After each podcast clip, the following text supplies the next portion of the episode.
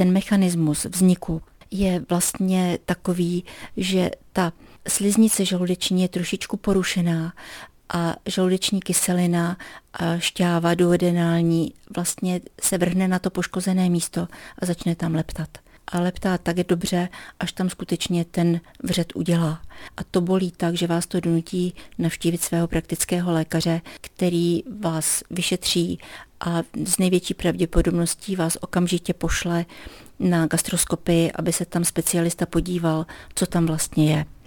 Většinou ten specialista tam může objevit i tzv. Helicobacter pylori, což je bakterie, která se dost často v tom žaludku objevuje a pak se musí tento helikobakter zeradikovat a to se dělá antibiotiky, protože je to bakterie, která může, pokud tam v tom žaludku je hodně dlouho, může způsobovat i rakovinu. My si tedy vředy na 12terníku nejčastěji způsobíme nevhodnou stravou a nebo také stresem? Stresem určitě. Takže vyvarovat se stresu, žádný tvrdý alkohol, kouření to zhoršuje, málo spánku a nepravidelná strava. Jaká je tedy ta léčba? Tak ta léčba 12terníkových vředů i žaludečních vředů je stejná vždy, jenom pokud je tam prokázán navíc ten Helicobacter pylori, tak se musí udělat eradikace 3 kombinací antibiotik, která se berou týden a potom týdnu to ten helikobakter nepřežije a zmizí a už není. Což neznamená, že byste ho nemohli zase znova někdy získat za určitý čas, ale nebývá to pravidlem. Většinou, když se eradikuje, tak už tam není. Ale to neznamená, že pak už ty žaludeční vředy nebo ten postižený žaludek a 12terník nebudete léčit.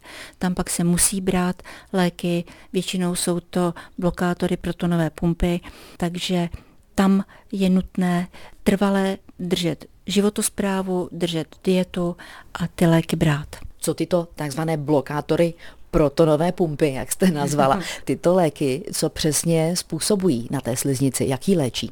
Tak ty způsobují to, že vlastně není tolik velká sekrece žaludeční kyseliny, blokují její tvorbu a tím pádem vlastně chrání tu žaludeční sliznici, která může být jakkoliv porušená, aby tam ta kyselina žaludeční neleptala a aby ta žaludeční sliznice měla čas na to se zahojit.